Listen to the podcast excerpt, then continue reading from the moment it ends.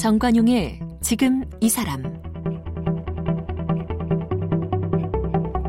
여러분 안녕하십니까 정관용입니다. 요즘 홍콩 아주 시끌시끌합니다. 홍콩 보안법 때문이죠.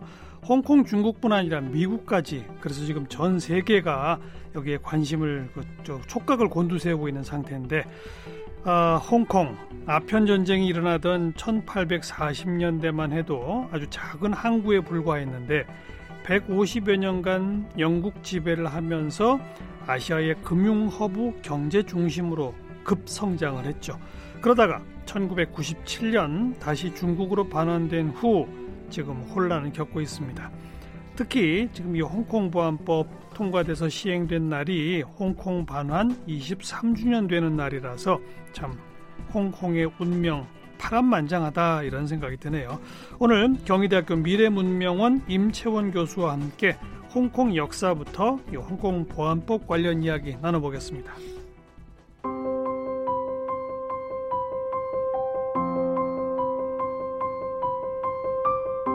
임채원 교수는 서울대학교 종교학과를 졸업했습니다. 서울대 행정대학원에서 행정학 석사와 박사를 수료했습니다. 대한공공정책학회 학회장, 국제비교 아젠다 연구 한국센터장, 경제인문사회연구회 기획평가위원장, 대통령 직속 정책기획위원, 글로벌 수도권 포럼 대표, 대통령 직속 국가균형발전위원회 미래세대 특별위원장으로 활동했습니다. 현재 경희대 미래문명원 교수로 글로벌 아젠다 센터장을 맡고 있습니다. 지은 책으로는 신자유주의를 넘어 사회투자 국가로 공화주의적 국정 운영, 시민적 공화주의, 국가비전 2050 등이 있습니다. 네, 경희대학교 미래문명원 임채원 교수 나오셨습니다. 어서 오십시오. 네, 안녕하십니까. 네. 참 홍콩 우리랑 가까운 데인데요. 그죠? 네, 가깝죠. 어, 인구가 얼마나 되는 곳이에요, 거기가? 740만 작년 기준으로. 740만. 740만. 네.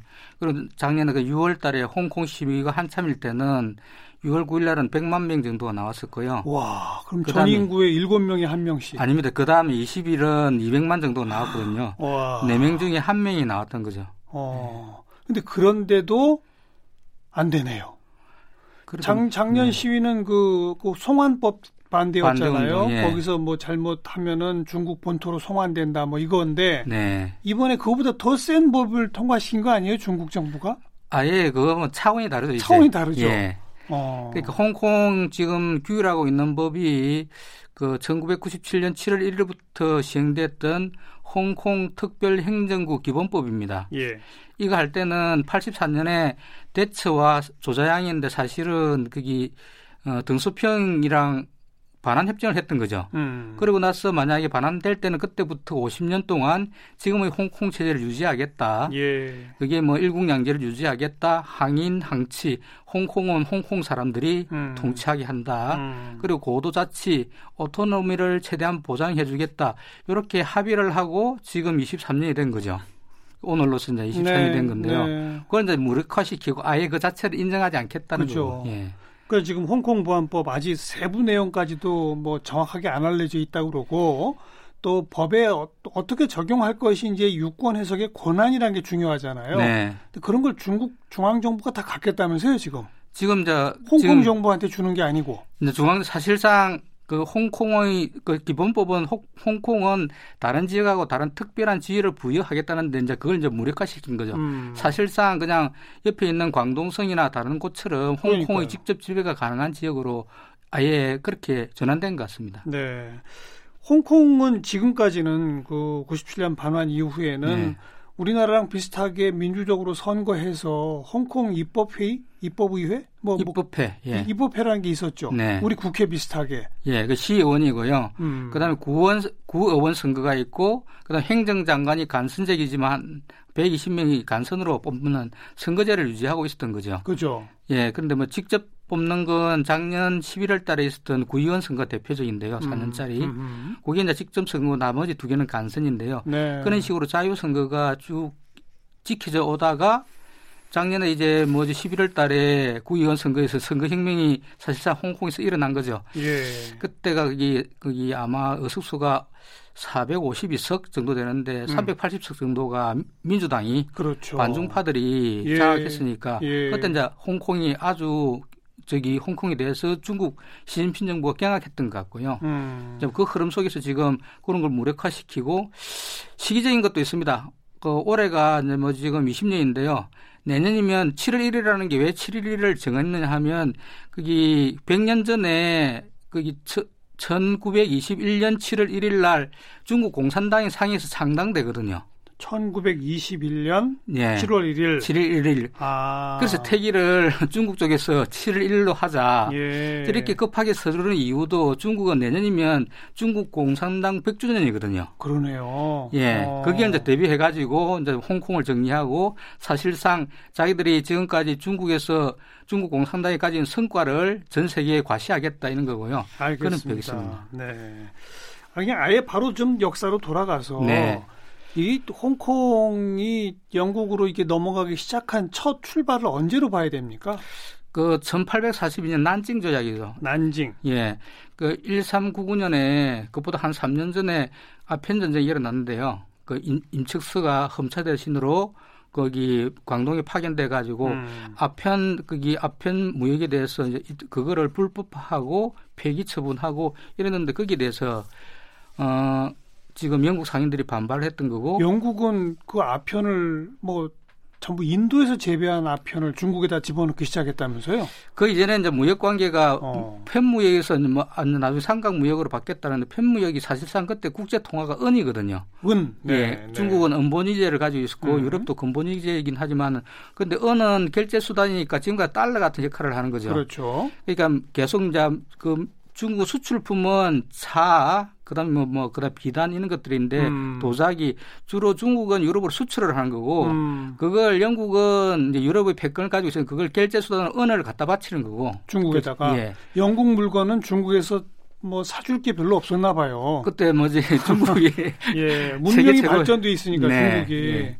중국 차, 비단 이런 예. 걸 영국이 좋아하고 예. 대신에 은을 갖다 바쳤다. 예. 그러다가 예. 그러니까 건, 건룡제 때죠 그때 그때 음, 이제 청나라 예, 청나라 네. 한참 전성기인데 그때 더 이상 우리 중국은 다른 나라의 무역인이 굳이 필요하지 않다 이렇게 해금 정책을 취하거든요. 어. 다 가지고 있으니까 어. 아쉬운 게 없는 이런 예. 상황이었고요. 예. 그래서 뭐 편무역이 진행되는 그 와중에 그래도 몇 군데 일어났던 거죠. 광동이나 이런 쪽에. 음. 그러다가 나중에 계속 이게 결제 수단 은이 모자라니까 영국이 영국이 이제 무역 그냥 중국에서 갈 때 아편을 인도 아편을 가져가서 팔기 시작한 거죠. 아, 네. 그 문제 많네요, 영국이. 문제 많은 거죠. 그, 남의 나라 국민의 그러니까요. 건강을 담보로 해가지고 어, 그렇게. 그래서 중국 정부, 청나라 정부가 네. 아편 못 가져온다. 네. 이렇게 되니까 전쟁을 일으켜버린 거죠. 그렇죠. 네. 어... 그 당시 이제 전쟁할 때만 하도 영국도 이길 거라는 확신이 없었던 것 같습니다. 네. 나폴레옹이나 이런 사람들이 짬자는 뭐 호랑이라고 그랬고 그래서 막상 이렇게 전쟁을 해보니까 음.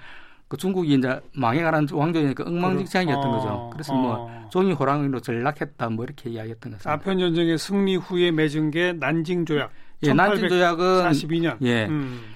일단은 지금 홍콩은 어떻게 돼 있냐면 홍콩 섬이 있고요. 네. 그다음 구룡 반도가 육지가 있는 거죠 맞은편에. 그렇죠. 그 위에 또 신계라는 나중에 제2차 베이징 조약 이후에 하량 그게 조차한 데가 있습니다. 예. 섬에 그 42년 난징 조약에서는 홍콩은 하량인 겁니다. 그 영국이 이제 가져간 거죠. 음. 아예 영토를. 홍콩 섬만. 섬, 예. 음. 그리고 다섯 개 뭐 항구를 개항하고 이런 일이 있었는데요. 예. 그런데 그때가 첫 번째였던 것 같고요. 그러다가 나중에 계속 그 무역을 하고 그다음에 아펜이 이제 합법화되기 시작한 거죠. 음. 그래도 뭐 중국이 이제 중국의 정체가 드러났으니까 이제 만만해 보이는 거죠. 영국이 그렇죠, 보기에. 그렇죠. 그렇게 야금야금 막 뭐, 들어가는 예, 거죠, 예. 이제. 어. 그러다가 이 에로 사건이라고 나중에 나중에 제2차 아펜 전쟁이 일어날 계기가 있는데요. 음. 그래 그래서 나중에 텐진 조약 그러니까 광동 주위에 있던 홍콩이 나중에 지금 텐진까지 올라온 거죠. 예, 예. 그리고 거기 상륙하고 난 다음에 북경까지 육군이 가는데 그 사이에 원명원이라고 음. 그 중국 황제 여름 별장이 있거든요. 그걸 이제 뭐지 지금 군인들이 약탈을 하는 거죠. 영국 군인이 프랑스 군인하고 프랑스 같이 프랑스 군인, 영국 군인. 예. 이제 뭐 야금야금 본토까지 다 먹는 거로군요. 예. 그때 어. 이제 베이징 조약이 체결되고 그, 그러면 그 와중에 이제 그때 보면 구룡반도가 할양되고 그 다음에 이제 뭐 정치가 다 드러났으니까 중국은 이제 반식민 상태에 들어갔던 거고요. 예, 예. 그 서구 열강들이 자기 요구를 해가지고 한 100년 전에 거기 나머지까지 100년 동안 앞으로 99년을 조차한다. 음. 그렇게 됐던 것 같습니다. 99년이라고 하는 날 그 연도는 왜 정해진 겁니까? 그러니까 아예 그냥 이건 영국령으로 한다. 그래 버리면 될 걸. 99년 이후엔 돌려줄게. 이게 무슨 의미가 있었던 거예요, 그 당시에?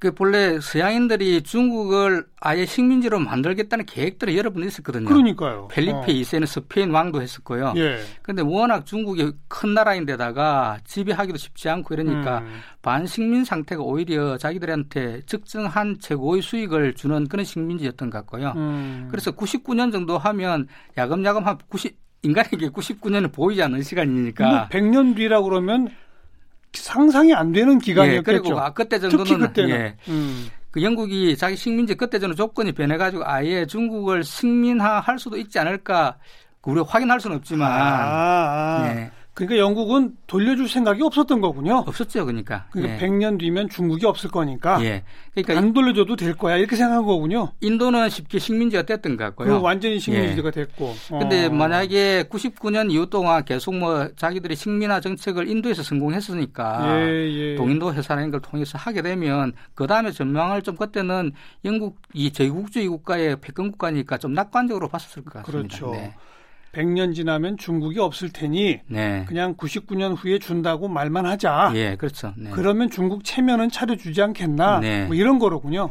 예, 그렇죠. 그러니까 지금 어. 97년 그러니까 본래 1842년으로부터 100년이면 이미 100년은 훨씬 넘었고 예, 150이 된 거죠. 구룡반도 그 이상까지가 예. 가게 된 게 1898년이니까 예.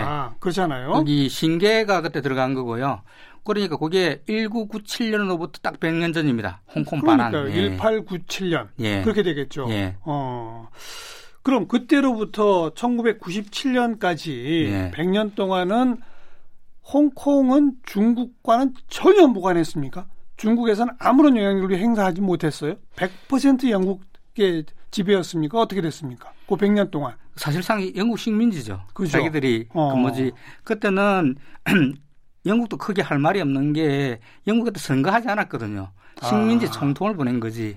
영국 총통을 보냈다. 예. 어... 그러니까 뭐 그냥 다른 식민지와 똑같이 규율했던 것 같고요. 음. 그렇게 그 제국주의 방식으로 통치했던 것 같고 대신에 무역이나 중개항이 필요했으니까 예. 그냥 홍콩은 중개직으로 남아 있었고요. 지금 홍콩 시민들도 사실상 자기들이 정치적으로 각성한 지는 한 20년밖에 안 됩니다. 그러면 홍콩이 영국 지배에 있을 때 홍콩 주민들은 네. 자기 했던 그 정체성이 뭐였을까요? 중국인? 영국인? 홍콩인? 홍콩인. 차라리 이제 저도 작년에 그게 지금 촛불행 그리고 홍콩에서 시위 때문에 한 다섯 번 정도 가지고 사람들하고 만나보고 민지 내 예. 의장들하고도 만나봤는데 예. 어떤 느낌이냐 하면 아, 이 홍콩 사람들은 문명적으로 보면 저는 문명을 전공하니까 문명적으로 보면 중국 본토 사람들보다는 한국 사람이 가깝다. 음. 우리는 그 포용 문명이라고 하는데요. 원래 거기 동아시아 전통 사회에서 중국이나 중국 본토하고 다르게 한국, 대만, 홍콩은 식민도 겪고 아니면 중국 지배를 겪, 아니 영국 지배를 겪기는 했지만은 그 자본주의적이거나 서구 민주주의적인 가치가 뿌리 내려 가지고 거기에 조금 훈련된 네. 문화적으로 네. 습득된 사람들인 것 같고요. 그렇죠, 그렇죠. 그러니까 아이덴티티가 중국 전통 문화, 아시아 전통 문화 더하기 서구적 가치 이게 어. 결합되어 있는 사람들인 것 같고요. 어. 그 중국 본토 사람들은 오히려 그 전통 사회에서 봉건 사회로 있다가 나중에 49년에 사회주의 혁명이 있었으니까 그렇죠. 어. 사회주의로 넘어간 거고 그 멘탈리티나 이런 거는 홍콩 사람 오히려 한국 사람하고 비슷할 것 같고요. 네, 네. 좀, 좀, 좀 그런데 예. 그런 그 멘탈리티와 문명적 기반을 가지고 100년 동안 영국 총통의 지배를 받았는데 네. 영국 총통이 그렇다고 막 억압적 정책을 하지는 않았었나 봐요. 어느 정도 좀 자유민주주의를 향유한 100년 아니었나요? 예, 그뭐 질, 그 선거제 도가 자체가 뭐 그렇게 뭐 참여권이 보장되고 그렇지는 않았지만은 음. 개인의 자유, 뭐 언론 출판의 자유라든지 이런 것들이 그렇죠. 많은 자유가 자유권적인 보장이 보장돼 있었기 때문에 예, 예. 홍콩 사람들 자체로는 크게 뭐 저항감이 없었던 것 같습니다. 없었죠. 예. 그러면서 경제는 어마어마한 속도로 성장을 했고. 예, 아시아의 진주라고 했으니까요. 왜 홍콩. 그렇게 홍콩이 경제적으로 중요한 그거예요? 거기가?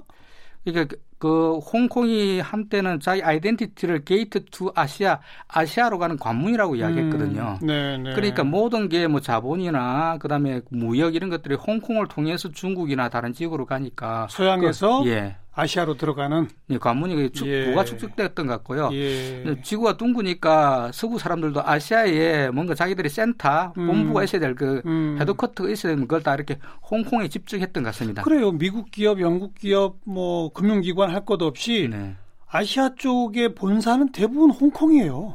요즘은 좀 달라졌지만 네. 한동안은 전부 홍콩에 모여 있었지 않습니까? 집중 효과가 있었을 것 같고요. 한때는 뭐 어. 뭐 우리나라 뭐 거기 홍콩의 너와르 영화 이런 것들도 뭐 예, 풍미있었던 예, 것 같고 예. 아마 아시아에서 가장 문화적으로 좀 융성했던 데가 홍콩이 아닌가.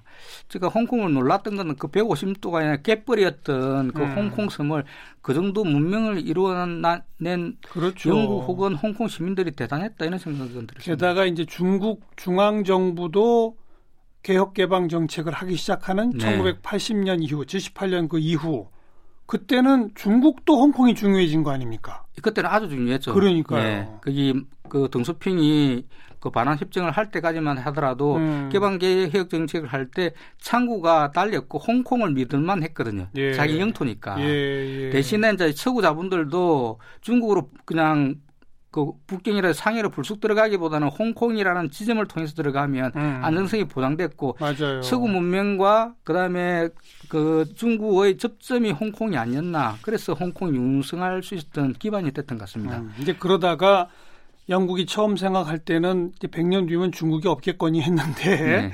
웬걸 1997년 이때 이제 중국은 부쩍부쩍 커나가는 상태가 됐고 약속을 안 지킬 수는 없었겠죠.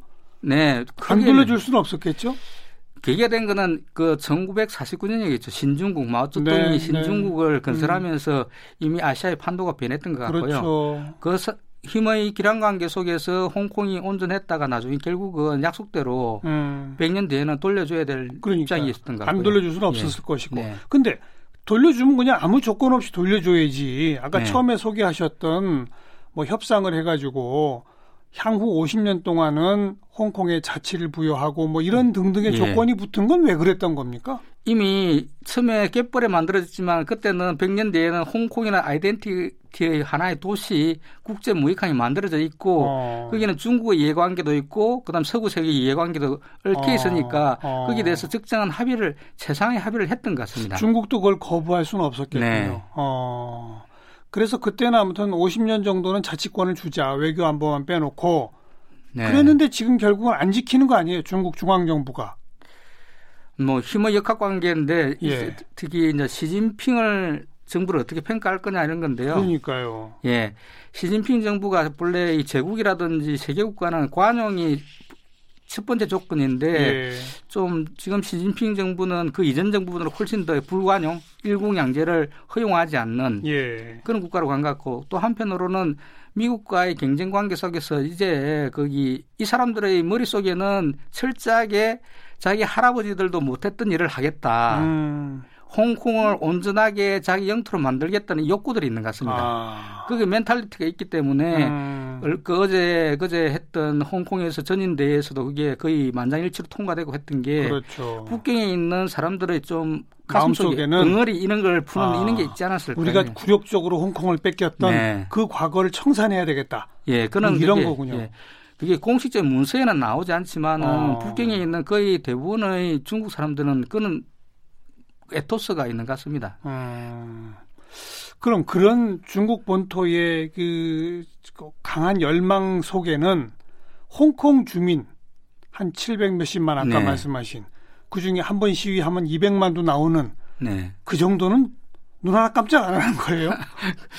그건 뭐 중국 쪽 입장일 거고요. 제가, 제가 겪어본 제일 중요한 거는 지금은 지금 이 세계 시대의 자치인데 음. 인권이고 네. 740만이면 아니 740만이 적은 숫자는 아니지 않습니까? 아유, 큰 숫자. 중국의 10억에 비해서는 적을지 모르지만 예, 예. 그 사람들의 인권과 가치는 존중해 줘야 되는 게 중요할 것 같고요. 자기 결정권이 있어야 될 것 같고 그건 또한 국제사회 합의였는데 그걸 뭐 깨는 것 그게 아니 이제 그거는 원칙론적으로 맞는 말씀이지만 네.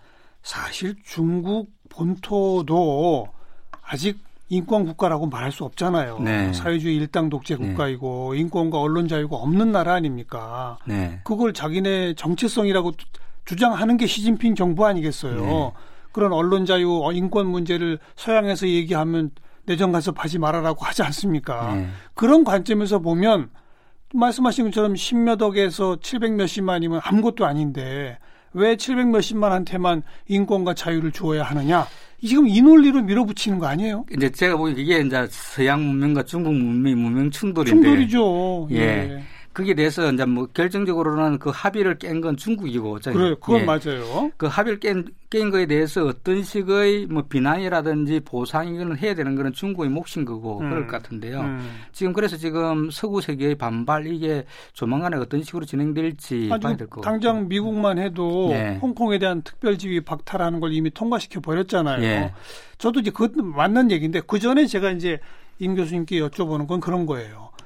그래 원칙론적으로는 인권과 자유와 이것이 또 자치와 이런 것이 보장되는 것이 옳은 거지만 그런데 작년에 홍콩에서 그 난리를 겪었지 않습니까? 네. 그런데 이번에는 중앙 정부가 직접 나서서 작년보다 훨씬 더 강력한 법을 밀어붙여 버린 거잖아요. 네, 그렇죠. 그 말은 의지가 없다는 거죠. 자치와 인권을 보장해줄 의지가 중국 중앙 정부는 절대 없다는 건 아닙니까? 네, 그게 결정적으로 이번에 확인된 거죠. 확인된 것 같습니다. 그죠. 예. 그럼 이제는 충돌밖에 없는 거 아니에요?